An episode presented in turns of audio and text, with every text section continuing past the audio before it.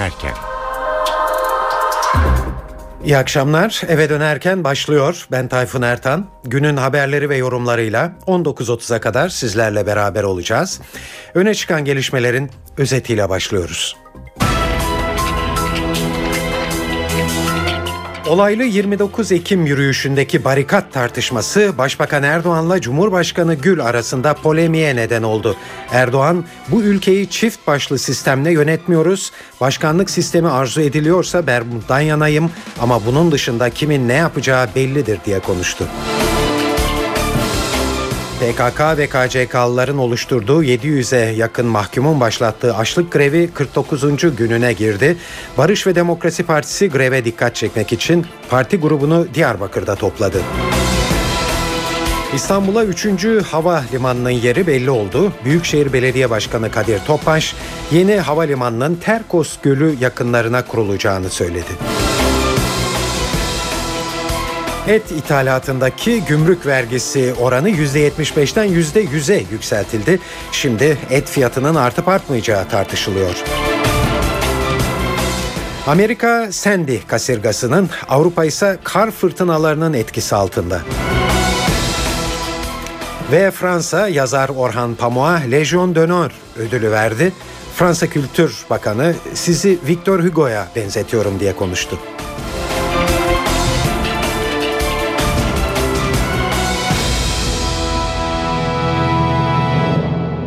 İyi akşamlar. Şimdi bu haberlerin ayrıntılarına geçiyoruz. Dünkü 29 Ekim yürüyüşünün belki de en hassas anı polisin barikatları kaldırarak yürüyüşün yapılmasına izin vermesiydi. Önce barikatların kaldırılması emrini başbakanın verdiği sanıldı. Daha sonra emrin Cumhurbaşkanlığından geldiği anlaşıldı. Bunun anlaşılmasıyla birlikte olay barikatlar meselesi olmaktan çıktı ve açık bir şekilde Başbakan, Cumhurbaşkanı polemiği haline geldi ve barikat konusu bugün devletin zirvesinde yankılandı. Başbakan Erdoğan bugün barikatların kaldırılması emrini vermediğini söyledi. Hatta polisin görevini tam yapmadığını vurgulamaya özen gösterdi.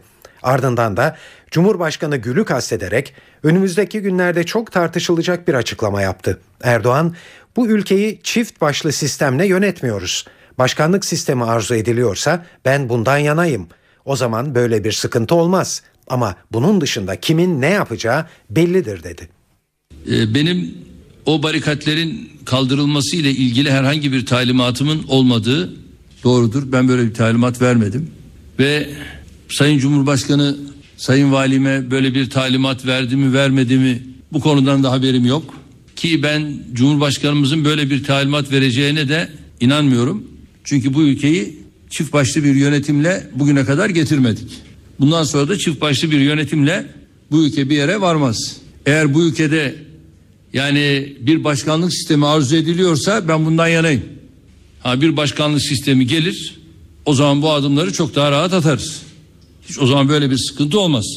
Ama bunun dışında kimin ne yapacağı bellidir. Dolayısıyla bir başbakan olarak benim görevim bellidir. Sayın Cumhurbaşkanımızın da görev alanı bellidir. Yani kimse de böyle bir gayretin içerisine girerek durumdan vazife çıkarmasın. Evet, Başbakan Erdoğan bu sözleriyle Çankaya'ya gayet kuvvetli bir mesaj gönderiyordu. Epey konuşulacak olan bu çıkışın geri planı hakkında da size bilgi verelim.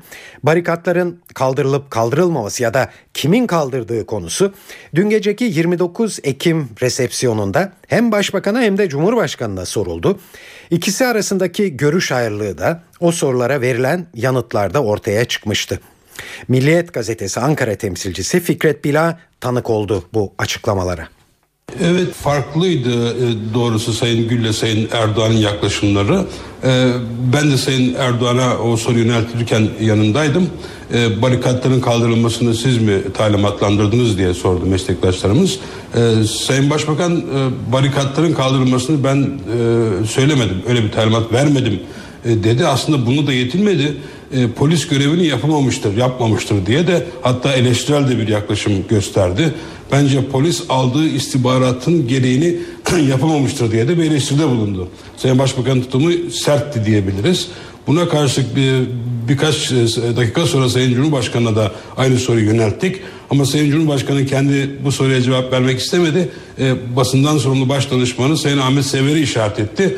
E, Ahmet Sever de e, iki gün önce Sayın Cumhurbaşkanı'nın Ankara Valisi Sayın Alaaddin Yüksel'i makamına çağırdığını söyledi.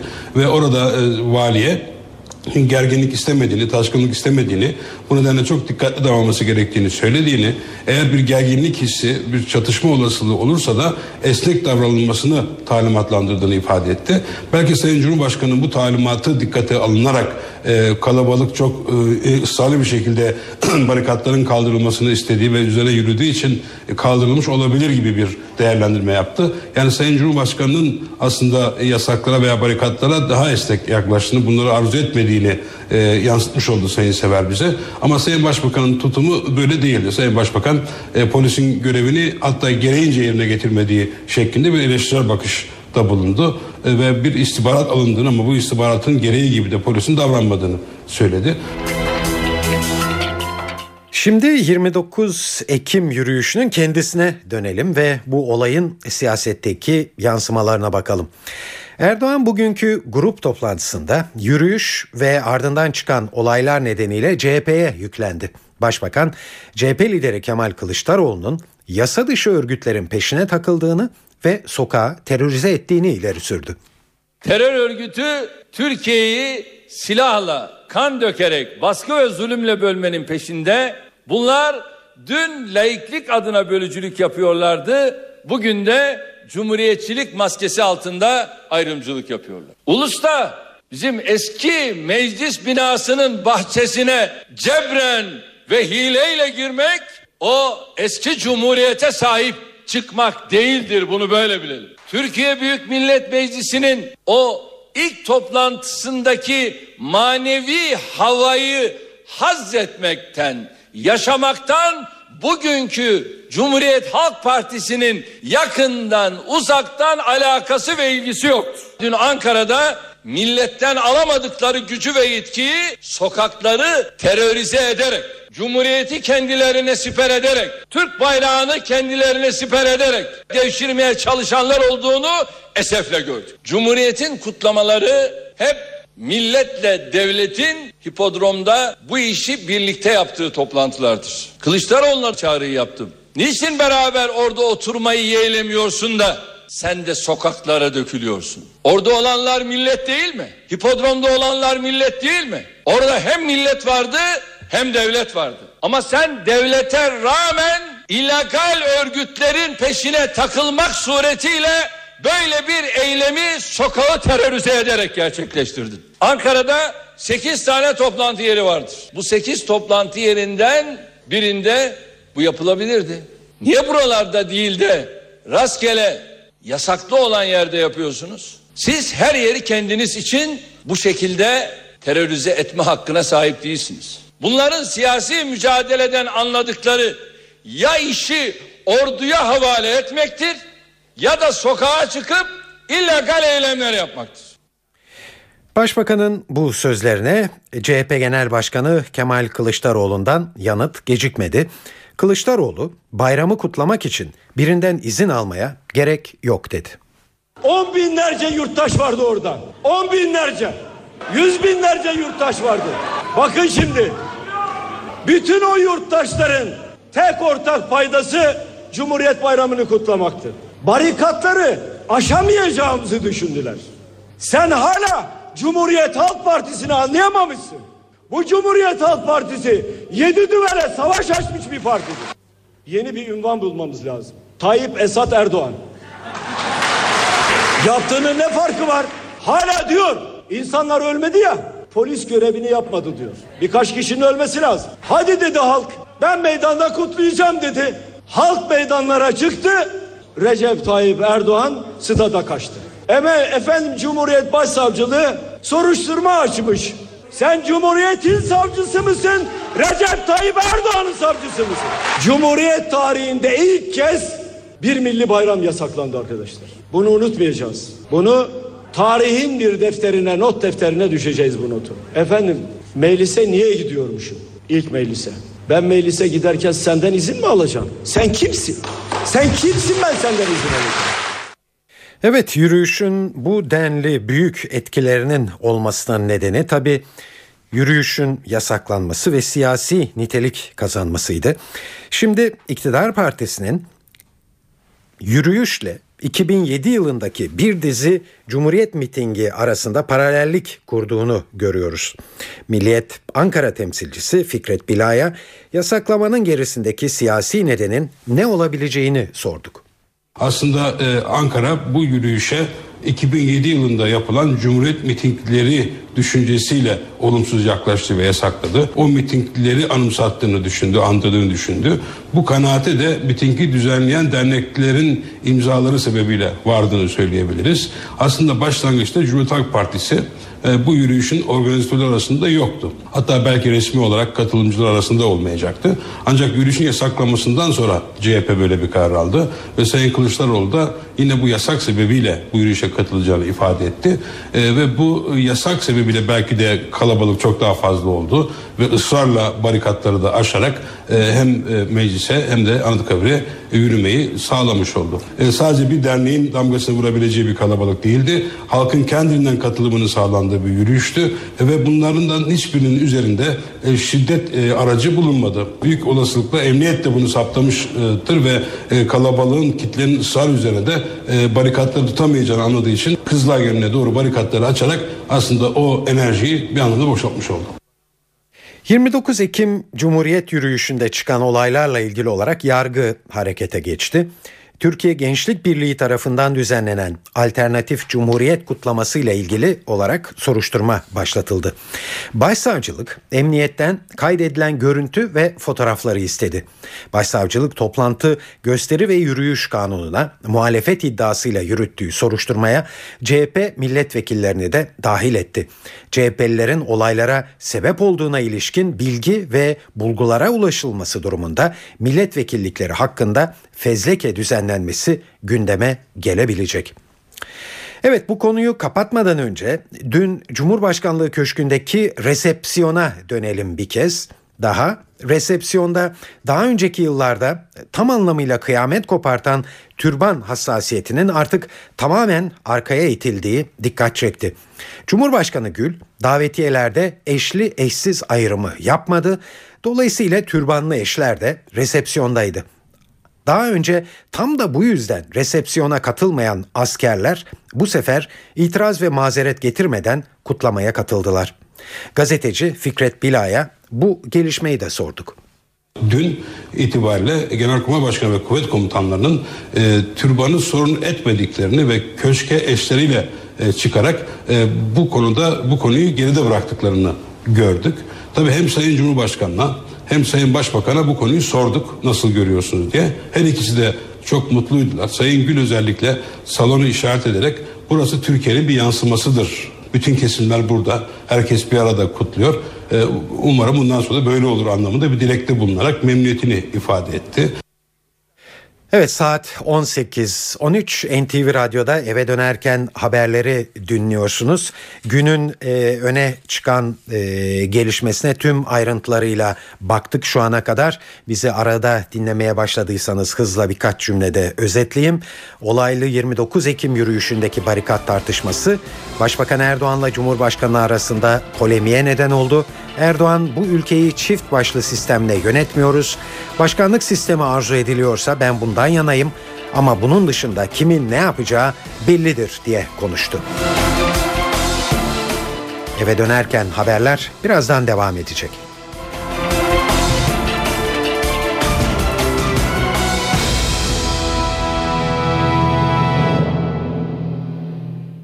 NTV Radyo'da eve dönerken haberleri dinliyorsunuz. E, günün gelişmeleriyle devam edeceğiz ama öncesinde İstanbul'daki yol durumuna bir göz atalım.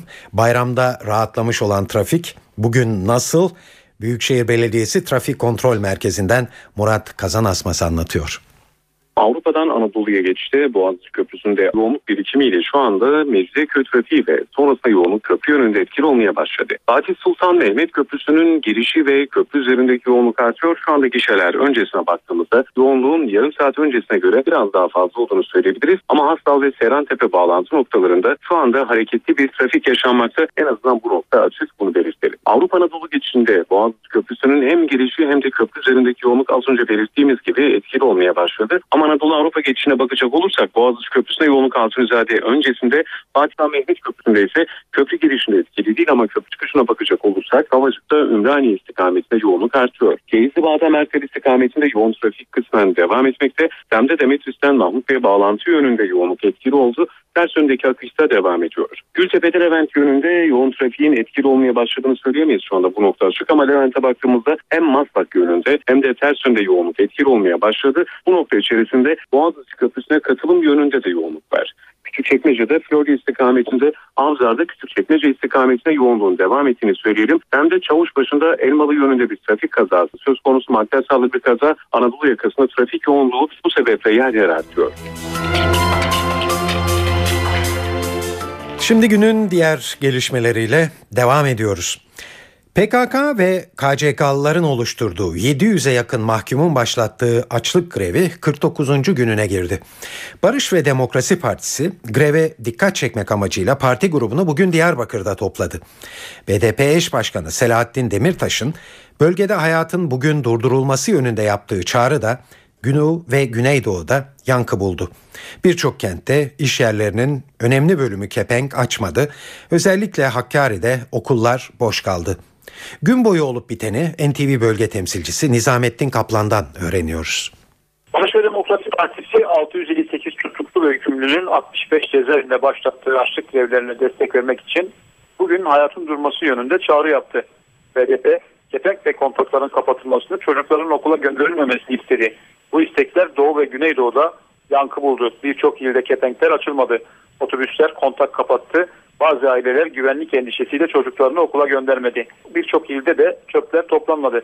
BDP grevin 49. gününde grup toplantısını da Diyarbakır'da yaptı. Yer olarak da cezaevinin önü seçilmişti ancak güvenlik nedeniyle buna izin verilmedi. Milletvekillerinin yetkililerle görüşmesi sonuç vermeyince toplantı Etki cezaevinin hemen yanında yapıldı. Partililere seslenen eş genel başkan Selahattin Demirtaş hükümeti eleştirdi. Abdullah Öcalan'la ilgili isteklerini de net bir şekilde dile getirdi. İmralı ile ailesi ya da avukatlarının değil bizlerin görüşmesi gereklidir. Biz Mehmet Öcalan'ın İmralı'ya gitmesini değil Abdullah Öcalan'ın buraya gelmesini istiyoruz dedi Selahattin Demirtaş. Toplantıdan sonra olaylar da başladı. Olayların merkezi yine Bağlar ilçesi oldu. Birçok cadde ve sokakta yollara barikatlar kuruldu. Göstericilerle polisler arasında çatışmalar yaşandı. Polisin gaz bombası ve tazikli su ile müdahalesine göstericiler ses bombası, havai fişek, taş, molotof kokteyli ile karşılık verdi. Polis sokak aralarındaki ekipleri zaman zaman helikopterle yönlendirdi. Diyarbakır'da birçok yerde, semtte, sokak aralarında polisle göstericiler arasında arbede yaşandı. Şu saat itibariyle durumu sakin olduğunu söyleyebiliriz.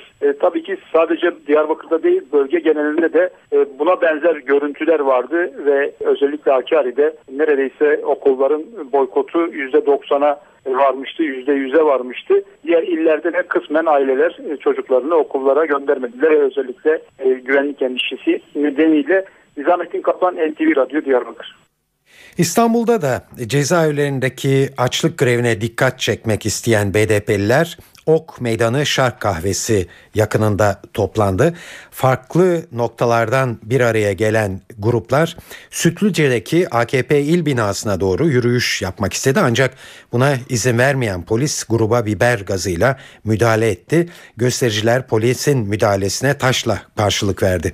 Birçok cezaevinde süren açlık grevi bugün Başbakan Erdoğan'ın da gündemindeydi. Erdoğan cezaevinde ölmekle devlete şantaj yapılmaz diye konuştu. Açlık grevi yapanların taleplerinin esasının cezaevlerindeki durumla hiçbir ilgisi yok. Bunlar hep istismar. İfade edilen talepler terörist başına özgürlükle, ana dilde savunma hakkıyla operasyonların ve yargılanmaların durdurulması ile ilgili. Şimdi bir taraftan açlık grevi diyorlar. Kim? Açlık grevine karşı bir mücadeleden bahsediyorlar.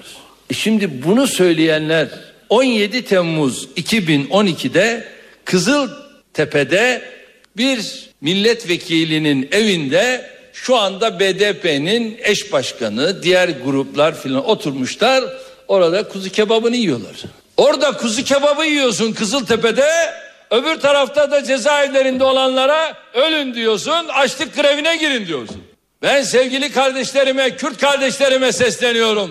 Sizi aldatanlara dikkat edin. Sizi istismar edenlere dikkat edin. Onlar kuzu şiş götürürken, onlar kuzu kebap götürürken içeride olanlara da ölün diyorlar. Aç kalın diyorlar. Bunların samimiyetine nasıl güveniyorsunuz? Bu iş o kadar kolaysa buyursunlar kendileri yapsınlar bunu. Eylem emrini verenler kim? Hepsi de dışarıda olan, kendileri asla böyle bir eylemin içinde yer almayan, konforlarını ve hayatlarını hiçbir şekilde tehlikeye atmayan terör baronları. Hiç kimsenin yüzlerce gencin bedeni üzerinden, çocukların bedeni üzerinden, canı geleceği üzerinden kendi kirli siyasetini yürütmeye, kendi çıkarlarını, davasını gütmeye hakkı yoktur. Devlete dağda öldürmekle şantaj yapılamayacağı gibi cezaevinde ölmekle de şantaj yapılamaz. Devlet şantaja da, dayatmaya da, tehdide de boyun eğmez. Evet süre giden açlık grevinin seyri bundan sonra ne olur? Bu doğrultuda bir yorumu da Milliyet Gazetesi Ankara temsilcisi Fikret Bila'dan alıyoruz. Şu an itibariyle e, bunlar bu eylemin sona erdirilmesi konusunda e, resmi bir e, temas olduğunu düşünmüyorum. Böyle bir bilgi almadık. Böyle bir görüşme yapıldığını da bilmiyoruz. Bu talepler arasında Öcalan'ın tecrit edildiği iddiasıyla bu tecridin kaldırılması talebi önde görünüyor ama e, bu görüşmenin bir yasaktan kaynaklanmadığı şeklinde de Adalet Bakanı ve bakanlık yetkililerinin yine dün köşte açıklamaları oldu bizlere. E, aslında bayram boyunca da daha sonra da aileyle görüşmesinde herhangi bir engel olmadığı e, bu yönde bir başvuru yapılması halinde ailesinden bir başvuru yapılması halinde e, Öcalan'la görüşebileceklerini ifade ettiler. Ama anladığımız kadarıyla bugüne kadar e, Öcalan tarafından da ailesi tarafından da bir görüşme talebi resmi olarak Adalet Bakanlığı'na iletilmiş değil.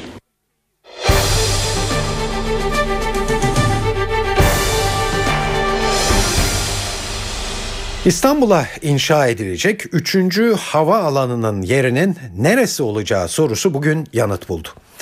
Büyükşehir Belediye Başkanı Kadir Topbaş 3. hava limanının Terkos Gölü yakınlarına inşa edileceğini söyledi. Topbaş neden bu noktanın seçildiğini şöyle anlattı. Kuzeyde gelecekte 150 milyon yılda yolcu kapasiteli 5 pist veya 6 pist gerekirse geliştirebilme imkanı olan ilk etapta 100 milyon yolcu taşıyacak havaalanının startı veriliyor. Zannediyorum bu yıl içerisinde ihalesi de yapılabilir. Çünkü çalışmalar hızlı bir şekilde gidiyor veya gelecek yıl. Yeri kuzeyde Terkoz Gölü'ne yakın alanlar içerisinde orada düşünülmekte. Hızlı bir erişim, bir metro ile kent merkezine eriştirilecek bir çalışma var. Onu da Sayın Ulaştırma Bakanlığımızla görüşmüştük, konuştuk onu da ve o bölge denizden inme imkanı vereceği için de en yoğun rahatlıkla genelde havaalanları deniz inişi dikkate alınarak yapılmakta. Önemli bir e, kent içi ulaşımı sağlayacak. Suriye'de bayram süresince uygulanacağı duyurulan ancak pratiğe geçmeyen ateşkes Dışişleri Bakanı Ahmet Davutoğlu'nun gündemindeydi bugün. Davutoğlu bayramda bile silahların susmaması üzücüydü dedi. Davutoğlu Suriye'de artık bir geçiş hükümeti kurulması gerektiğini vurguladı. Bayram süresince hepimizin çok gayret gösterdiği, bütün ilgili tarafların teşvik edici beyanlarda bulunduğu ateşkesin sürdürülememiş olması dolayısıyla büyük üzüntü duyduğumuzu ifade etmek istiyorum. Gerçekten e, biz istedik ki bayram süresince Suriyeli kardeşlerimiz e, rahat bir nefes alsınlar. Ama maalesef saldırılar devam etti. Suriye halkının bu bayramı da büyük acılar içinde geçirmesine sebebiyet verdi.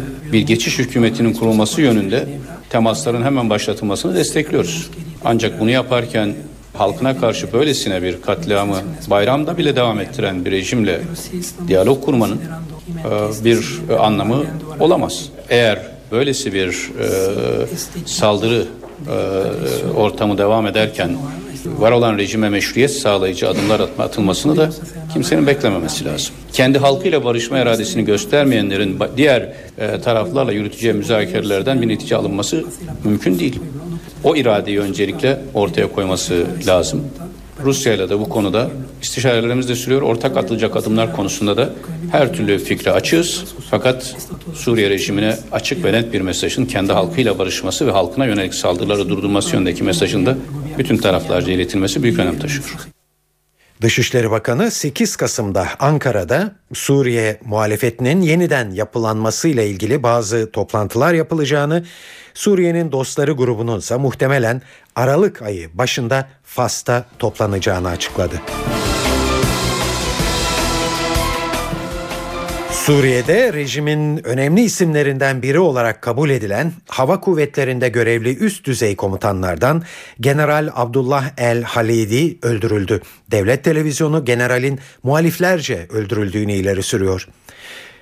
Ülkenin birçok noktasından da yine bugün çatışma haberleri geldi. Şam muhabirimiz Hediye Levent anlatıyor. Öğleden sonra saatlerinde devlet televizyonu bu bilgiyi duyurdu ve hava kuvvetleri komutanlarından Abdullah Mahmut El Halidi'nin hayatını kaybettiği bildirildi. Ee, Suriye yönetimi muhalefeti sorumlu tutuyor El Halidi'nin ölümünden ve silahlı muhaliflerin El Halidi'ye bir suikast düzenlediğini e, ve suikastle El Halidi'nin hayatını kaybettiğini öne sürüyor şu an itibariyle e, verilen bilgi bu yönde. Yine El Halidi'nin Şam'ın önemli e, semtlerinden, merkez semtlerinden biri olan Rüknettin'de hayatını kaybettiği belirtiliyor. E, diğer taraftan ülkenin birçok yerinden çatışma haberleri geliyor. Başkent Şam başta olmak üzere bazı kentlerde de uçaklarla bombardımanlar yapılıyor kırsaldaki bazı bölgelere yönelik. Yine başkent Şam'da Harasta, Duma, Erbil, Zemelka aslında bayramdaki ateşkes süresince de sıcak bölgelerdi. Bugün de hem karada şiddetli çatışmalar var bu bölgelerde hem de aynı zamanda sabahın erken saatlerinden itibaren uçaklarla bombardıman yapılıyor bu bölgelere. Deirizor ve İdlib e, kentlerinin hem dış mahallelerinde hem de kırsallarından aynı şekilde bilgiler geliyor. Yine bir süredir Mağarat El Numan bölgesi Halep ve Şam arasında önemli bir bölge olarak değerlendiriliyor. Burası da silahlı muhaliflerin kontrolündeydi. Bugün itibariyle ordunun buraya yönelik bir operasyon başlattığı ve hava bombardımanı sonucu en az 6 kişinin hayatını kaybettiği belirtiliyor. Yine Laskiye ve Deirizor, Dara gibi kentlerden de yer yer çatışma haberleri geliyor. Milliyetçi Hareket Partisi pazar günü yapılacak olan kurultaya hazırlanıyor.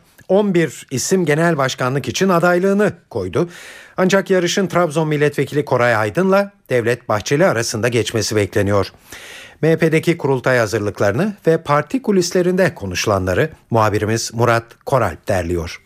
Milliyetçi Hareket Partisi'nin 10. olağan kurultayı için geri sayım başladı. 11 genel başkan adayı 4 Kasım'da yapılacak seçime hazırlanıyor. MHP tüzüğü gereği genel başkan adayı olabilmek için kurultay günü divan başkanlığının önüne gelerek 40 delegenin imzalı desteğini almak gerekiyor. Bu yüzden de MHP kurmayları yeterli delege desteği bulamayacakları için 11 olan genel başkan adayı sayısının kurultay günü azalacağını düşünüyor. Adaylar arasında MHP Trabzon Milletvekili Koray Aydın, MHP eski İzmir İl Başkanı Musavat Dervişoğlu ve MHP'nin şimdiye kadarki ilk kadın genel başkan adayı Nurhan Karakan gibi dikkat çeken isimler var. Ancak başkanlık yarışının Bahçeli ile Koray Aydın arasında geçmesi bekleniyor. Halen MHP Genel Başkanı olan Devlet Bahçeli de 4 Kasım'da 6. kez Milliyetçi Hareket Partisi'nin genel başkanlığına aday olacak ve Bahçeli kurultayın da sloganı olan Türk milleti sensiz asla teması altında mesajlar verecek. Kurultayda partinin yönetim kadrosu da yeniden şekillenecek. Ankara Arena'da yapılacak olağan kurultayda 1241 delege Merkez Yönetim Kurulu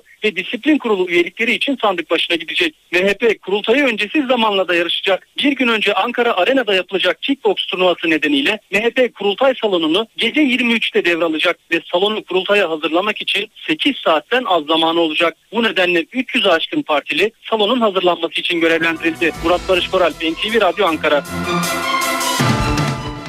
Sağnak yağmur yurdun batı bölgesinde etkisini iyice arttırdı. Bazı kentlerde su baskınları yaşandı. İstanbul'un birçok noktasında gece boyunca ev ve iş yerlerine dolan su tahliye edilmeye çalışıldı. Özellikle avcılar, Esenyurt ve Büyükçekmece'de hasar büyük. Lodos'sa kentteki deniz ulaşımını olumsuz etkiledi. Bostancı Yalova, Bandırma Yeni Kapı seferleri iptal edildi. Çanakkale'de de fırtına ağaçları kökünden söktü. Şiddetli sağanak yolları göle çevirdi. Kuvvetli yağış ve lodos Ayvacık ve Eceabat ilçelerini etkisi altına aldı. Yeşilyurt Deresi taştı, ev ve iş yerleri su altında kaldı. Lapseki ilçesinde de rögarlardan taşan sular ulaşımı aksattı. İlçede birçok mahalle göle döndü. Fırtınanın etkili olduğu illerden biri de Balıkesir'di. Edremit'te sanayi bölgesinde araçlar yolda kaldı. Akçay-Edremit karayolu su baskını nedeniyle trafiğe kapandı. Edremit itfaiyesinin garajını da su bastı. Evet koşullar gayet kötüydü yağış açısından. Acaba kuvvetli lodos ve fırtına şeklindeki hava daha ne kadar seyredecek ve nerelerde? NTV Meteoroloji Editörü Gökhan Abur anlatıyor. Batıda Lodos ve Poyraz'ın yer değiştirmesi sıcaklıkları etkiliyor. Yarın Poyraz'da Marmara'da hissedilen sıcaklıklar 2-3 derece azalacak ama Perşembe günü Batıda Lodos sıcaklıkları yeniden yükseltecek ve Batı yeniden sağanakların etkisine girecek. Kuvvetli sağanaklar batıdaki etkisini şimdilik kaybetti. Yarın Güney Ege, Batı Akdeniz ve Doğu Karadeniz'de yerel yağışlar görülecek. Akşama doğru Mersin, Adana arasında hafif yağışlar görülebilir. Doğru Ege ve Marmara'nın tamamını etkisi altına alacak. Doğuda ise yerel yağışlar aralıklarla olsa etkisini sürdürecek. Cuma günü batıdaki yağışların daha da kuvvetlenerek iç kesimlere doğru ilerlemesini bekliyoruz. Evet İstanbul Ankara İzmir'e baktığımız zaman yarın İstanbul'da yağış yok ama bu gece oldukça soğuk. Sıcaklık 13 dereceye kadar inecek. Yarın Poyraz var ve hissedilen sıcaklık düşük. Yarın beklediğimiz termometre sıcaklığı 21 derece olacak. Ankara yarın parçalı bulutlu sıcaklık 20 derece. Bir sonraki yağışın cuma günü gelmesini bekliyoruz. İzmir'de lodos zayıflıyor. Yarın akşam hafif sağanaklar var ve sıcaklık 22 derece olacak. Ama perşembe akşamı kuvvetli sağanak yağmur geliyor.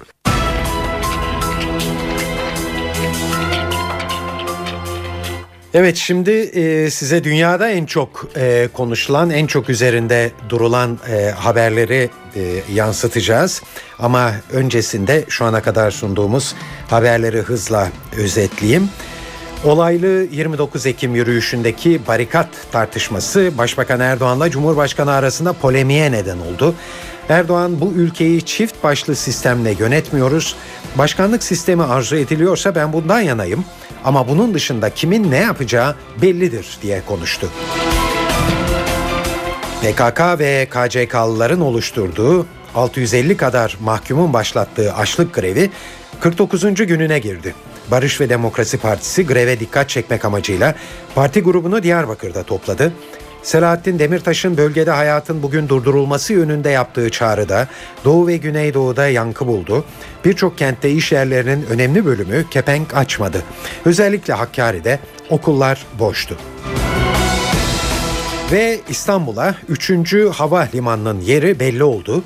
Büyükşehir Belediye Başkanı Kadir Topbaş yeni havalimanının Terkos Gölü yakınlarında kurulacağını söyledi.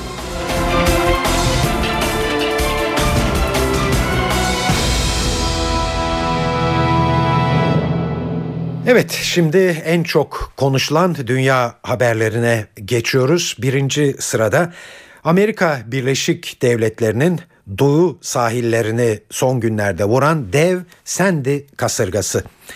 Evet bölge Sandy kasırgasıyla karşı karşıya sellere dev ağaçlarının yıkılmasına ve elektrik kesintilerine yol açan kasırga 50 milyon kişiyi etkiledi Amerika Birleşik Devletleri'nde ve hasarın 15 milyar doları bulması bekleniyor.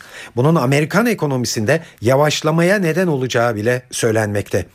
New York'ta deniz suları rekor düzeyde yükseldi.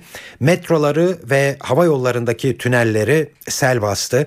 Aşağı Manhattan bölgesinin büyük bölümünde elektrikler kesildi ve bu semtlerden 375 bin kişi tahliye edildi.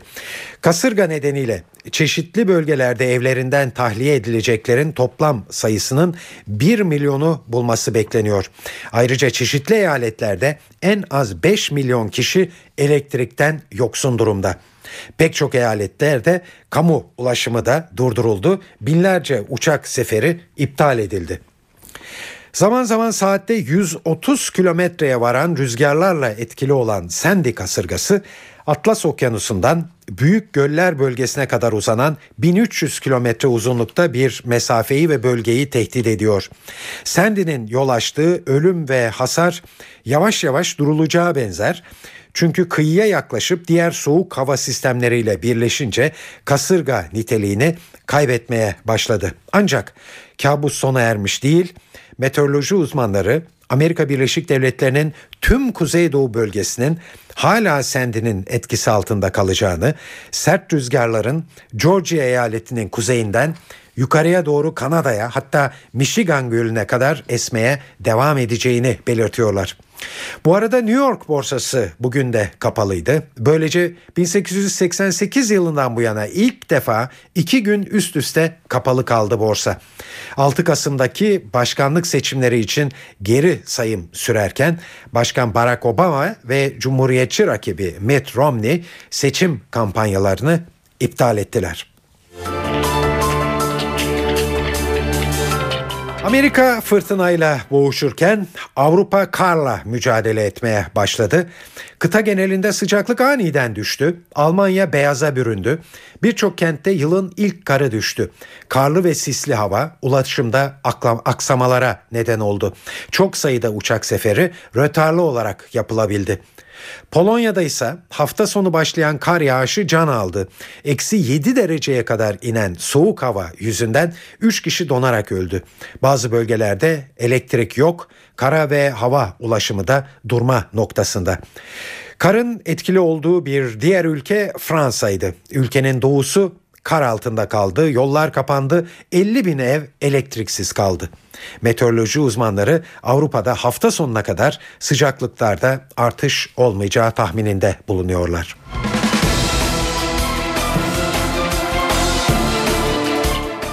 Amerika Birleşik Devletleri'nde başkanlık seçimlerine tam bir hafta kaldı. Sandy fırtınası kampanyalara ara verdirdi. Ancak 2012 seçimleri akıllarda Sandy kasırgasından çok reklam için harcanan tutarla hatırlanacak herhalde. Zira veriler başkanlık yarışında reklam için harcanan paranın 6 milyar doları bulacağını gösteriyor. 40 ülkenin gayri safi yurt içi hasılasından fazla olan bu rakam aynı zamanda 2008 başkanlık seçiminde reklama harcanan paradan da %45 daha fazla. Son kamuoyu yoklamaları Obama'yı sadece bir puan farkla Cumhuriyetçi rakibi Mitt Romney'nin önünde gösteriyor. Ohio, Florida, Wisconsin, Iowa gibi kararsız eyaletlerin seçimin sonucunu belirlemede kilit role sahip olacağı anlaşılıyor.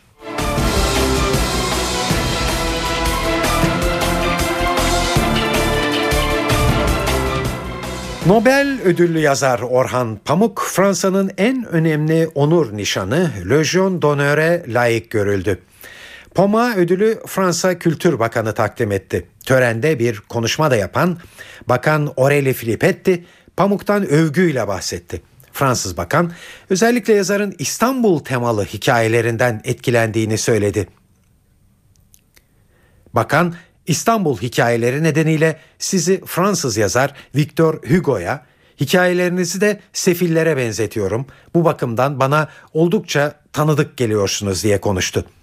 Orhan Pamuk da Türkiye-Fransa ilişkilerine değindi ve Osmanlı'da siyasi batılılaşmanın modeli Fransa olmuştur dedi. Orhan Pamuk'un layık görüldüğü Legion d'Honneur ödülü geçtiğimiz yılda Yaşar Kemal ve Nuri Bilgi Dilge Ceylan'a verilmişti.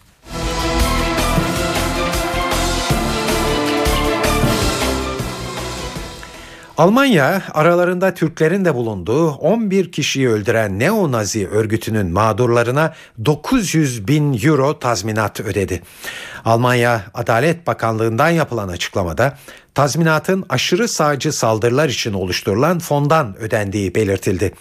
Mağdur eş ve çocuklara 10 biner euro, katledilen kişilerin kardeşlerine de 5'er bin euro tazminat ödendiği açıklandı. Toplamda tazminat bedelinin 900 bin euroyu bulduğu ifade edildi.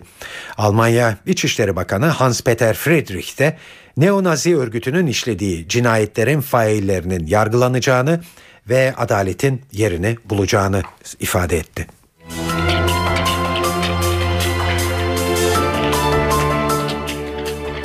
Yunanistan İsviçre'deki bankalarda gizli hesabı bulunan zenginleri konuşuyor.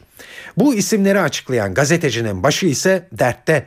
Kostas Vaksevadis adlı gazeteci kişisel bilgilerin gizliliğini ihlal ettiği gerekçesiyle perşembe günü hakim karşısına çıkıyor. Gazeteci suçlu bulunursa 2 yıl hapis cezasına çarptırılabilir. Yankı uyandıran bu gelişmenin ayrıntılarını Atina muhabirimiz Stelio Berberakis'ten dinliyoruz.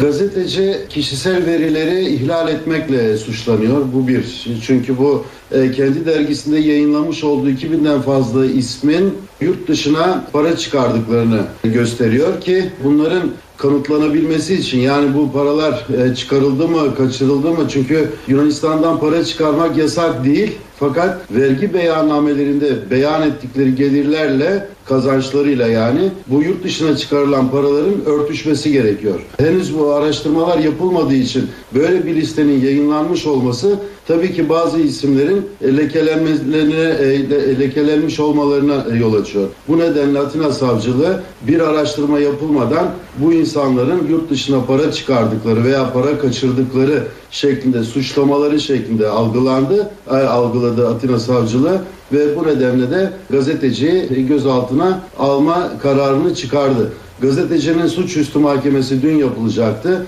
Perşembe gününe e, ertelendi. Şimdi kamuoyuna gelince kamuoyu tamamen ikiye bölünmüş durumda. Bu da gerçekten gazetecinin işi araştırma yapmadan e, böyle bir listeyi yayınlama hakkı var mı yok mu? Diğer bölümü de kamuoyunun işte bu yurt dışına para çıkaranların listesi zaten hükümetin elinde vardı. Fakat bir türlü bunu açıklamaktan kaçınıyordu. İşte gazetecinin vazifesi de budur. Bulduğu listeyi bu şekilde yayınlaması gerekir şeklinde ikiye ayrılmış durumda. Gazetecinin nasıl bir ceza giyeceği de belli değil henüz. Ceza verilecek mi verilmeyecek mi beraat mı edilecek onu da Perşembe günkü e, mahkemede birlikte görme fırsatını bulacağız. Ukrayna'da halk genel seçimler için hafta sonu sandık başındaydı. Devlet Başkanı Viktor Yanukovych'in Bölgeler Partisi aldığı %28 oy oranıyla seçimin galibi oldu. Ancak uluslararası gözlemcilerden seçime ağır eleştiriler geldi. Avrupa Güvenlik ve İşbirliği Örgütü seçimi demokratik açıdan geriye gidiş diye nitelendirdi. Açıklamada iktidarın gücünün avantajlarını istismar ettiği belirtildi. Tutuklu eski başbakan Yulia Timoshenko pazar günü düzenlenen parlamento seçimlerine hile karıştığı iddiasıyla açlık grevine başladı. Yolsuzluk iddiasıyla cezaevine konan Timoshenko'nun yemek yemeyi reddettiği ve sadece su içtiği belirlendi. Fenerbahçe'de Alex de Souza'nın ayrılması ve alınan kötü sonuçlar nedeniyle taraftarlarla teknik direktör Aykut Kocaman arasındaki gerilim dün gece zirve noktasına ulaştı. Fenerbahçe'nin yenilmesine tepki gösteren taraftarlar Kocaman'ı istifaya çağırdılar. Kocaman da istifa edebileceğinin sinyalini verdi. Bu konudaki e, cevabımı yanıtımı vermiştim hem oyunun içinde hem de oyunun dışında hem de hem oyuncular adına hem de şahsım adına doğru zamanı beklemekte fayda var gibi gözüküyor. Ee, ama kolay olmadığını söyleyebilirim. Özellikle benim yapımdaki bir insan için çok kolay olmadığını çok daha rahat söyleyebilirim. Sırada para ve sermaye piyasalarında bugün yaşanan gelişmeler var. CNBC'den Benel Hızarcı'yı dinliyoruz. Piyasalar uzun bir bayram tatilinin ardından haftaya bugün başladı. Bugün de İMKB yeni bir rekor denemesine sahte, e, sahne oldu. Günün sonunda baktığımızda 71.717 puan kapanış seviyesini görüyoruz. Tarihi zirve 71.777 puandı. Oldukça az bir seviye kaldı buraya. %1,43'lük yükseliş var günün sonunda ve kapanış seviyesi olarak bugünkü kapanışa da aslında rekor diyebiliriz. Peki borsa neden yükseldi? Yeni haftaya başlarken aslında sabah yurt dışından çok olumlu bir tablo devralmamıştık. Amerika'da sendi kasırgası nedeniyle piyasaların kapalı olması dolayısıyla e, daha sakin geçecek bir gün bekleniyordu. Avrupa tarafında da yine İtalya ve İspanya konusundaki bazı belirsizlik ve endişeler bir miktar baskı yaratıyordu. Ancak Avrupa borsalarının toparlanarak gün içerisinde yükselişe geçmesi içeride de İMKB'yi destekledi. Günün en önemli gelişmesi belki de öğleden sonra Moody's'den gelen açıklamalardı. Bu ara bir not artırım beklentisinin piyasada çok etkili olduğunu ve fiyatlandığını biliyoruz. Gerçi Moody's'den gelen açıklamalar kısa vadede bir not artırımına çok işaret eden açıklamalar değildi. Moody's'in bugünkü söylediklerini nötr olarak değerlendirebiliriz. Çünkü daha önce söylediği gibi cari açığın yapısal olarak azaltılması, döviz rezervlerinin artması, özel sektörün dış borçlanmasının azaltılmasıyla dış kırılganlığın azalması durumunda kredi notunun artabileceğini söylüyor Moody's.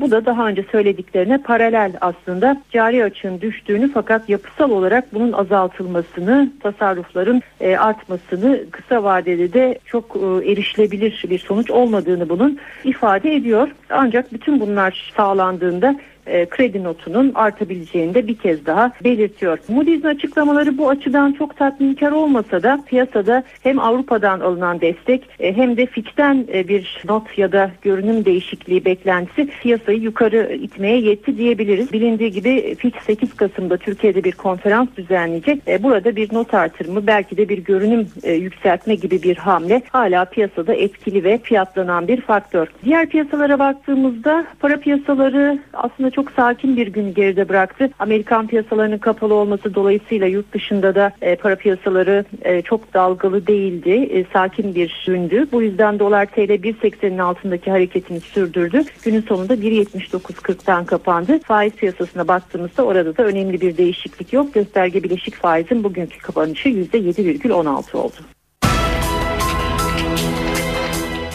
Olaylı 29 Ekim yürüyüşündeki barikat tartışması Başbakan Erdoğan'la Cumhurbaşkanı arasında polemiğe neden oldu.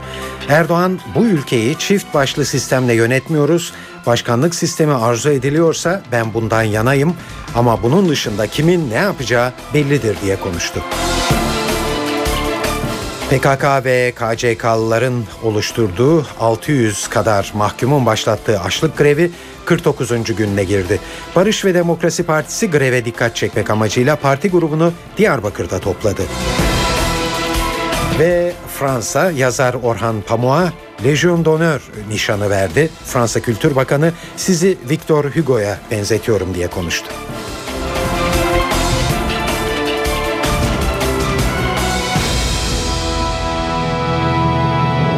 Şimdi bu haberlerin ayrıntılarına geçiyoruz.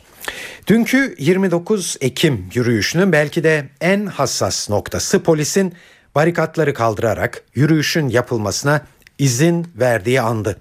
Önce barikatların kaldırılması emrini başbakanın verdiği sanıldı. Çünkü barikatların kaldırılmasından önce bazı bakanlarla görüştüğü dikkati çekti. Daha sonra emrin Cumhurbaşkanlığından gelmiş olduğu anlaşıldı.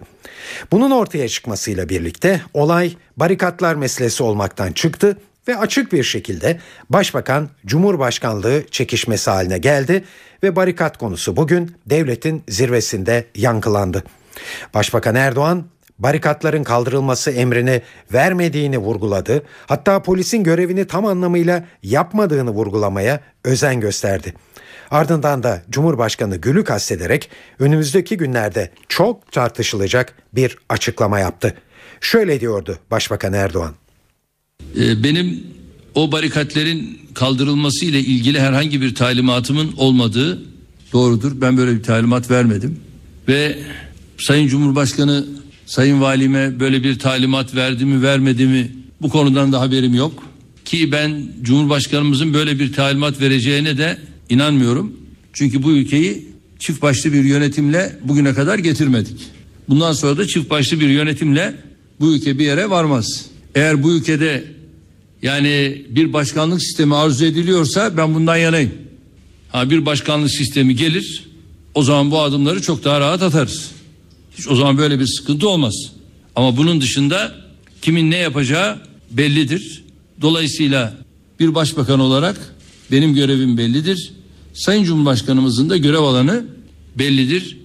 Yani kimse de böyle bir gayretin içerisine girerek durumdan vazife çıkarmasın. Evet Başbakan Erdoğan bu sözleriyle Çankaya'ya gayet kuvvetli bir mesaj gönderiyordu bugün. Epeyce konuşulacak bu çıkışın arka planı hakkında da size bilgi verelim. Barikatların kaldırılıp kaldırılmaması ya da kimin kaldırdığı konusu dün geceki 29 Ekim resepsiyonunda hem başbakana hem de cumhurbaşkanına soruldu. İkisi arasındaki görüş ayrılığı da o sorulara verdikleri yanıtlarda ortaya çıkmıştı aslında. Milliyet Gazetesi Ankara temsilcisi Fikret Bila tanık oldu açıklamalara. Evet farklıydı e, doğrusu Sayın Gül'le Sayın Erdoğan'ın yaklaşımları. E, ben de Sayın Erdoğan'a o soru yöneltirken yanındaydım. E, barikatların kaldırılmasını siz mi talimatlandırdınız diye sordu meslektaşlarımız. Sayın Başbakan barikatların kaldırılmasını ben söylemedim. Öyle bir talimat vermedim dedi. Aslında bunu da yetinmedi. Polis görevini yapamamıştır, yapmamıştır diye de hatta eleştirel de bir yaklaşım gösterdi. Bence polis aldığı istihbaratın gereğini yapamamıştır diye de bir eleştiride bulundu. Sayın Başbakan tutumu sertti diyebiliriz. Buna karşılık bir, birkaç e, dakika sonra Sayın Cumhurbaşkanı'na da aynı soruyu yönelttik. Ama Sayın Cumhurbaşkanı kendi bu soruya cevap vermek istemedi. E, basından sorumlu baş danışmanı Sayın Ahmet Sever'i işaret etti. E, Ahmet Sever de e, iki gün önce Sayın Cumhurbaşkanı'nın Ankara Valisi Sayın Alaaddin Yüksel'i makamına çağırdığını söyledi. Ve orada e, valiye gerginlik istemediğini, taşkınlık istemediğini, bu nedenle çok dikkatli davranması gerektiğini söylediğini, eğer bir gerginlik hissi, bir çatışma olasılığı olursa da esnek davranılmasını talimatlandırdığını ifade etti. Belki Sayın Cumhurbaşkanı'nın bu talimatı dikkate alınarak e, kalabalık çok e, ısrarlı bir şekilde barikatların kaldırılmasını istediği ve üzerine yürüdüğü için kaldırılmış olabilir gibi bir değerlendirme yaptı. Yani Sayın Cumhurbaşkanı'nın aslında yasaklara veya barikatlara daha esnek yaklaştığını, bunları arzu etmediğini e, yansıtmış oldu Sayın Sever bize. Ama Sayın Başbakan'ın tutumu böyle değildi. Sayın Başbakan e, polisin görevini hatta gereğince yerine getirmediği şeklinde bir eleştirel bakış da bulundu e, ve bir istihbarat alındığını ama bu istihbaratın gereği gibi de polisin davranmadığını söyledi.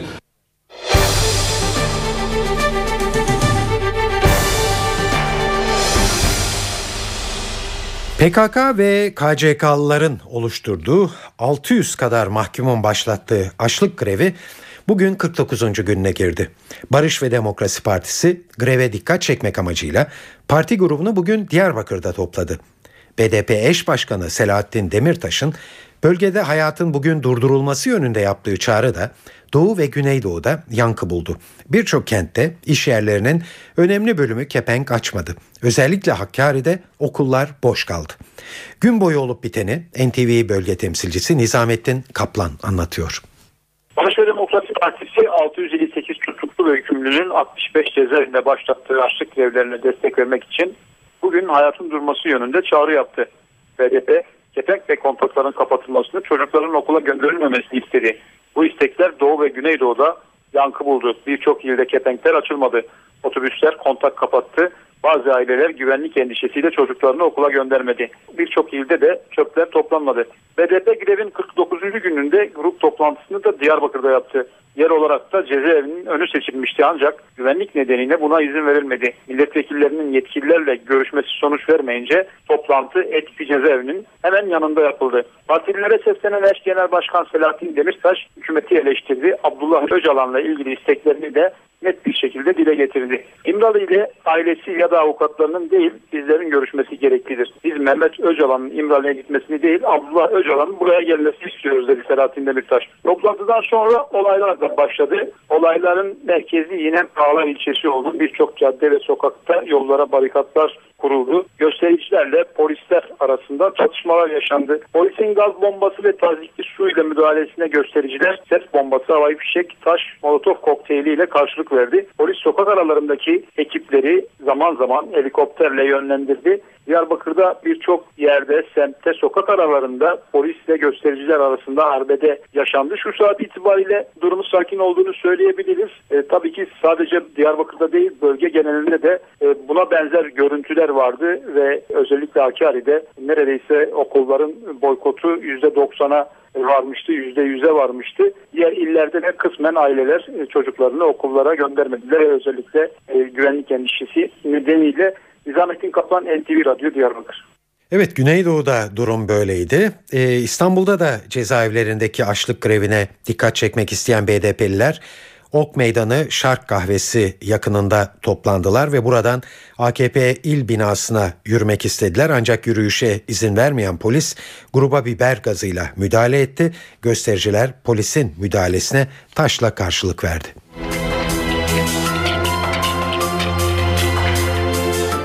Sağanak yağmur yurdun batı bölgesinde etkisini iyice arttırdı. Bazı kentlerde su baskınları yaşandı. İstanbul'un birçok noktasında gece boyunca ev ve iş yerlerine dolan su tahliye edilmeye çalışıldı. Özellikle avcılar, Esenyurt ve Büyükçekmece'de hasar büyük oldu. Lodos ise kentteki deniz ulaşımını olumsuz etkiledi. Bostancı, Yalova ve Bandırma Yenikapı seferleri iptal edildi. Çanakkale'de de fırtına ağaçları kökünden söktü, şiddetli sağanak yolları göle çevirdi. Kuvvetli yağış ve lodos Ayvacık ve Eceabat ilçelerini de etkiledi. Yeşilyurt Deresi taştı. Ev ve iş yerleri su altında kaldı. Lapseki ilçesinde de rögarlardan taşan sular ulaşımı aksattı. İlçede birçok mahalle göle döndü. Fırtınanın etkili olduğu illerden biri de Balıkesir'di. Edremit'te sanayi bölgesinde araçlar yolda kaldı ve Akçay-Edremit karayolu su baskını nedeniyle trafiğe kapatıldı. Saat 19.14 NTV Radyo'da eve dönerken haberleri dinliyorsunuz. Az önce size e, yurdun özellikle batı bölgelerinde sağanak e, yağmurun şiddetini arttırdığını duyurmuştuk. Acaba önümüzdeki günlerde hava durumu nasıl isterseniz onunla başlayalım. Acaba kuvvetli lodos ve fırtınaya ne olacak? NTV Meteoroloji Editörü Gökhan Abur anlatıyor. Batıda lodos ve Poyraz'ın yer değiştirmesi sıcaklıkları etkiliyor. Yarın Poyraz'da Marmara'da hissedilen sıcaklıklar 2-3 derece azalacak ama Perşembe günü batıda lodos sıcaklıkları yeniden yükseltecek ve batı yeniden sağanakların etkisine girecek. Kuvvetli sağanaklar batıdaki etkisini şimdilik kaybetti. Yarın Güney Ege, Batı Akdeniz ve Doğu Karadeniz'de yerel yağışlar görülecek. Akşama doğru Mersin, Adana arasında hafif yağışlar görülebilir. Perşembe günü batıda kuvvetlenecek lodos havayı ısıtırken sağanakların yeniden başlamasına sebep olacak. Gün içinde kıyı Ege ve Trakya'da başlayacak yağış, akşama doğru Ege ve Marmara'nın tamamını etkisi altına alacak.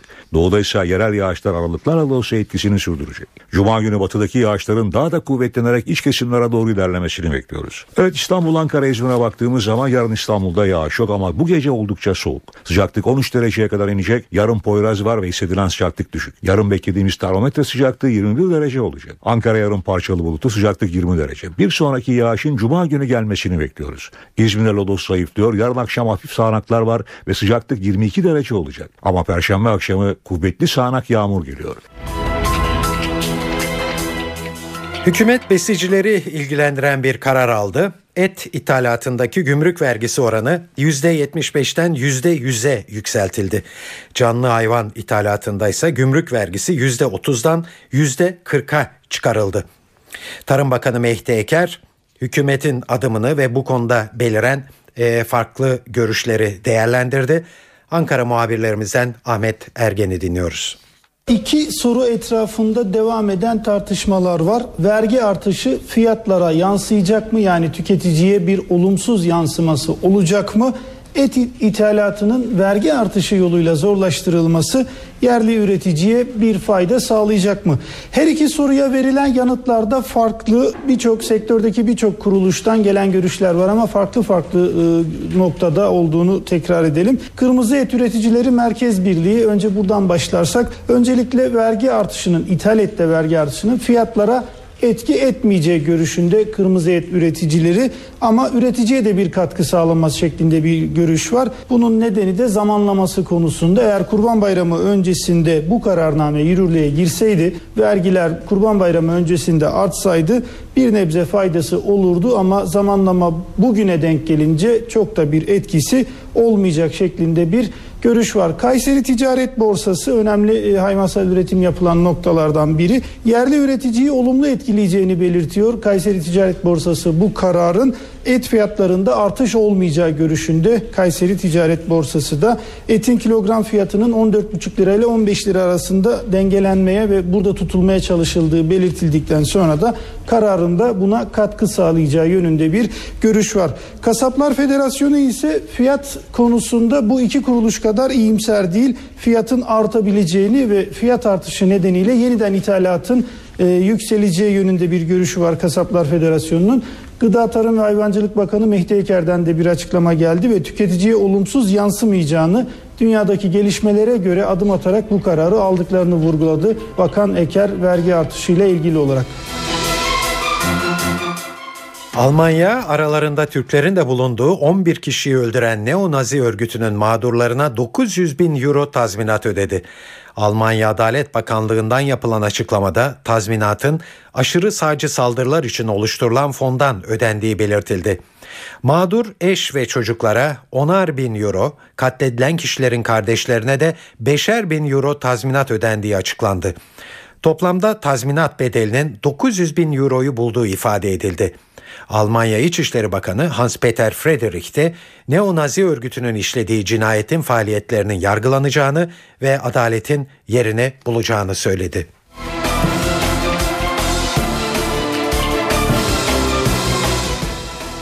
Nobel ödüllü yazar Orhan Pamuk, Fransa'nın en önemli onur nişanı Legion d'Honneur'e layık görüldü.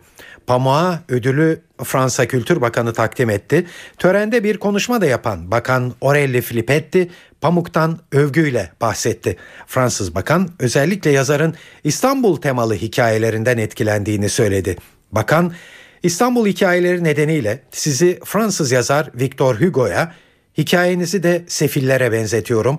Bu bakımdan bana oldukça tanıdık geliyorsunuz diye konuştu. Orhan Pamuk da Türkiye-Fransa ilişkilerine değindi ve Osmanlı'da siyasi batılaşmanın modeli Fransa olmuştur dedi.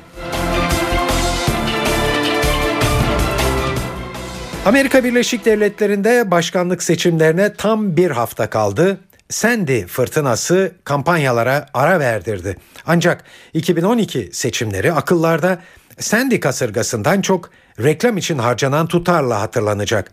Zira veriler başkanlık yarışında reklam için harcanan paranın 6 milyar doları bulacağını gösteriyor.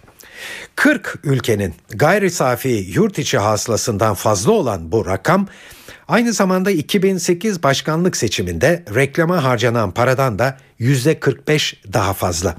Son kamuoyu yoklamaları Obama'yı sadece bir puan farkla Cumhuriyetçi rakibi Mitt Romney'nin önünde gösteriyor. Ohio, Florida, Wisconsin, Iowa gibi kararsız eyaletlerin seçimin sonucunu belirlemede kilit role sahip olacağı anlaşılıyor. Gelelim kültür ve sanat dünyasından haberlere. Size e, çeşitli etkinliklerden e, derlediğimiz haberleri sunuyoruz.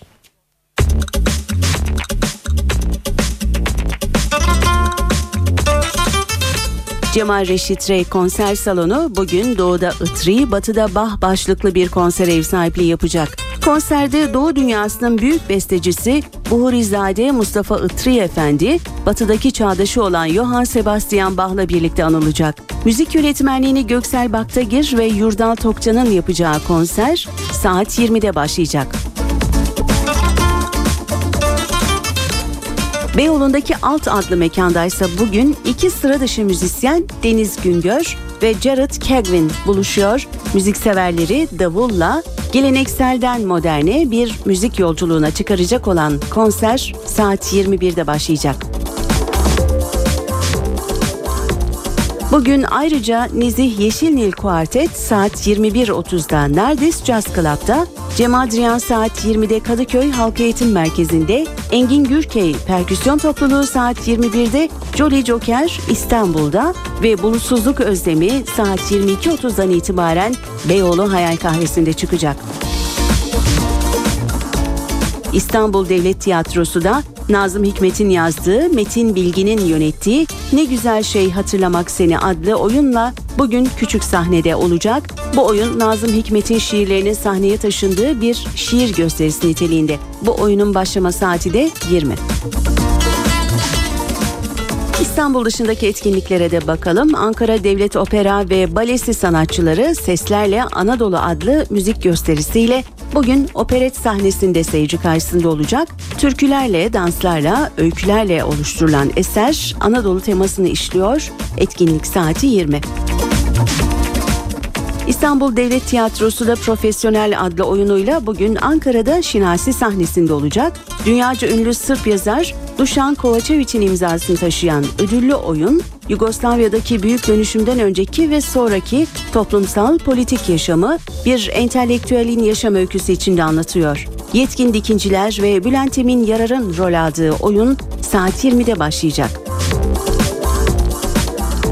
İzmir'de ise İsmet İnönü Sanat Merkezi'nde bugün İzmir Büyükşehir Belediyesi Türk Halk Müziği Korosu'nun konseri var. Yolcu Bilginç'in koro şefliğindeki konser saat 20'de. Bursa Kent Müzesi de şu sıralar Bursa'da tasavvufi kültür sergisine ev sahipliği yapıyor. Sergi 31 Aralık'a kadar açık olacak. Eskişehir Şehir Tiyatroları da Aziz Nesin imzalı Toros Canavarı adlı oyunla bugün Sultandere sahnesinde suçsuzluğun masumiyetin bile kanıtlanmaya mahkum olduğu bir dönemde geçen bir öyküyü konu alan oyun saat 20'de başlayacak. Akşam evde olacaksanız eğer CNBC'de The Bucket List adlı filmi görebilirsiniz. Milyarder Cole ve tamirci Carter'ın öyküsünü konu alan filmde Morgan Freeman ve Jack Nicholson başrolleri paylaşıyor. Filmin başlama saati 22. Star TV'de ise bu akşam saat 20'den itibaren komedi filmi Patlak Sokakları izleyebilirsiniz. Filmde Bana Kitap Al ve Sütü Seven Kamyoncu videolarıyla internet aleminde fenomene dönüşen Ömür Cedimar, Volkan Öge ve Tansu Tunçel rol alıyor. Filmin ardından saat 22'de İşler Güçler adlı diziyi izleyebilirsiniz. Evet saat 19.24 NTV Radyo'da eve dönerken haberler e, sona eriyor burada. Günün öne çıkan gelişmesini hızla özetleyeyim sizlere. Olaylı 29 Ekim yürüyüşündeki barikat tartışması Başbakan Erdoğan'la Cumhurbaşkanı Gül arasında polemiğe neden oldu. Erdoğan bu ülkeyi çift başlı sistemle yönetmiyoruz.